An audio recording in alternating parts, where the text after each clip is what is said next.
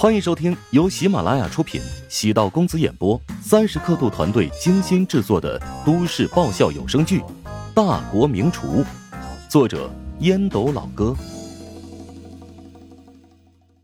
第九百零四集。至于陶家和曹家的恩怨，乔治觉得并不是世界末日，毕竟有陶如雪在中间担任桥梁作用。不出意外，穆应秋和陶南方。肯定会见一面，一顿充满回忆与感情的赣菜家宴，会为两人在见面时搭建一个缓冲带。对乔治而言，自然希望陶家和曹家和睦相处，以后自己就有两个外部力量作为靠山了。古代君王豪门追求三妻四妾，一方面是为了满足生理需求，绵延子嗣，另一方面。还不是为了多一个媳妇儿，多一个人脉吗？如今不仅是女人希望结婚改变命运，也有男人希望靠着结婚改变人生轨迹。依靠媳妇儿家的庞大背景，少奋斗个几十年，我嘛，被称为人生赢家也是有道理的。尽管只娶了一个媳妇儿，但却因为这番变故多了一个强健的大腿，放入别人眼中，恐怕要羡慕的抓狂。我也不想吃软饭呢，可是实力他不允许呀。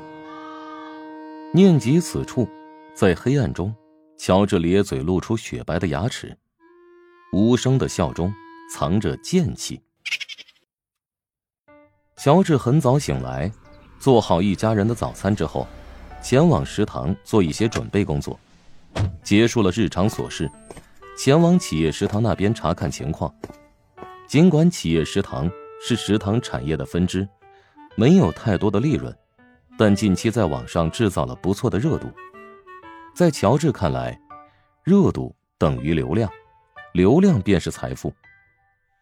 写字楼上班族的工作看似高大上，但其实苦闷单调。尽管现在外卖配送发达，但日复一日的吃着各种各样的快餐，很容易对食物产生麻木。乔帮主企业食堂开设之后。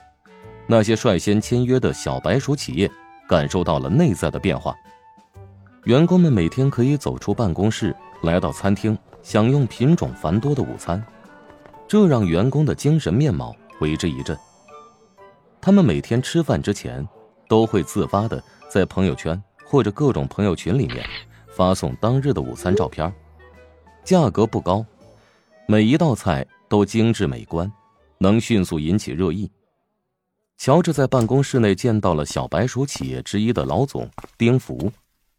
丁福是个八零后，年轻的创业者，创办了一家漫画公司，旗下有一百多名员工。丁福与乔治握手，笑道：“你好，乔帮主，没有想到今天这么幸运，见到你啊，实在太好了。”“嗨，丁总，实在是不好意思，我也早就想跟您见面了，只是之前的工作太忙。”展交跟我提过很多次，我都没能抽出时间。你不会觉得我架子太大吧？呵，听说你前段时间啊去燕京筹办新店，我也没有想到你会主动约我见面呢。丁福暗忖乔治虽然年轻，但谈吐很老道。乔治微微颔首，幽默道：“你是我的大客户，自然要主动积极一点了。”嗨，大客户谈不上，现在我们公司的员工啊。都是乔帮主的忠实粉丝了。与丁福见面是为了拉近彼此的关系。企业食堂想要长久办下去，还得要靠这些企业管理者从旁协助。抓住了他们，等于掌握了长期的饭票。像企业食堂这种模式，可以多搞一些。对我们这些上班族而言呢，解决了一天当中很头疼的问题啊。丁总，我也不瞒你，我们经营企业食堂，并不是为了赚钱。完全是亏本赚吆喝，啊，这一点我相信的。现在员工们呢，以为公司在补贴饭费呢，那价格在外面连普通的外卖都吃不到，何况不仅干净卫生，还物美价廉呢。啊，还需要丁总多帮忙宣传，告诉大家乔帮主是一家良心企业。跟乔治的聊天比想象中要轻松，仿佛是多年的老友相聚。他一点也不像粉丝过千万的网红大咖，话题结束之前，丁福还拉着乔治勾肩搭背的拍了一张照片，然后放到了自己的朋友圈。今天有幸和乔帮主见面，讨论了一下创业之道，收获颇丰了。和乔治的合影已经变成了很高端的显摆神器。重新返回直大食堂的办公室，打开邮箱之后，乔治收到了梅玲的邮件。梅玲将几日之后燕京设宴的名单发给了乔治。乔治发现，这顿饭不请不行，因为名单中有两个是直大即将开设烹饪专业的老师，跟他们提前增进感情，也能为后期授课做好铺垫。名义上是宴请，事实上是考核。乔治觉得压力很大，甚至比起与麦斯汉森打比赛还要慎重。与麦斯汉森这些西方烹饪高手交锋，乔治可以利用华夏传统烹饪技巧作为优势，用自己擅长的东西和对方进行比试，这是不对等的对抗。但设宴款待燕京餐饮圈的顶尖人物就没那么容易了，他们对某个菜系的研究甚至超过自己。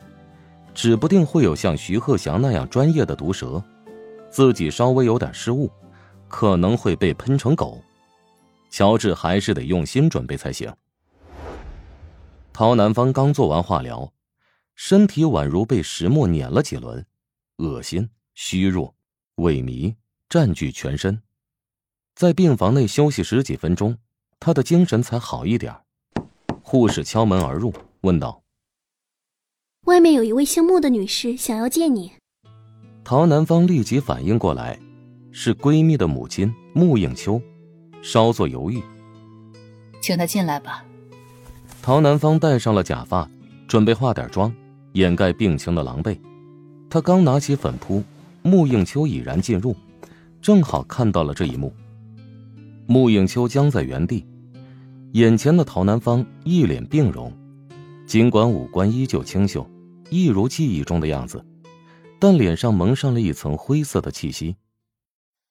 阿姨，您来了，请坐，我给你倒杯水。啊，不用，你是病人，我自己来吧。穆应秋抢先一步，自己倒了一杯水。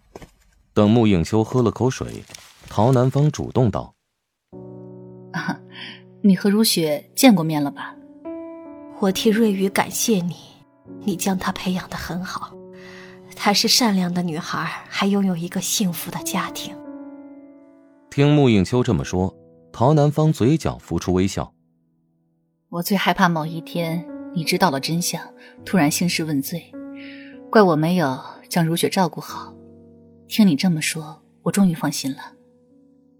陶南方没想到能与穆应秋如此心平气和般对话，原本以为面对的将是狂风骤雨般的控诉。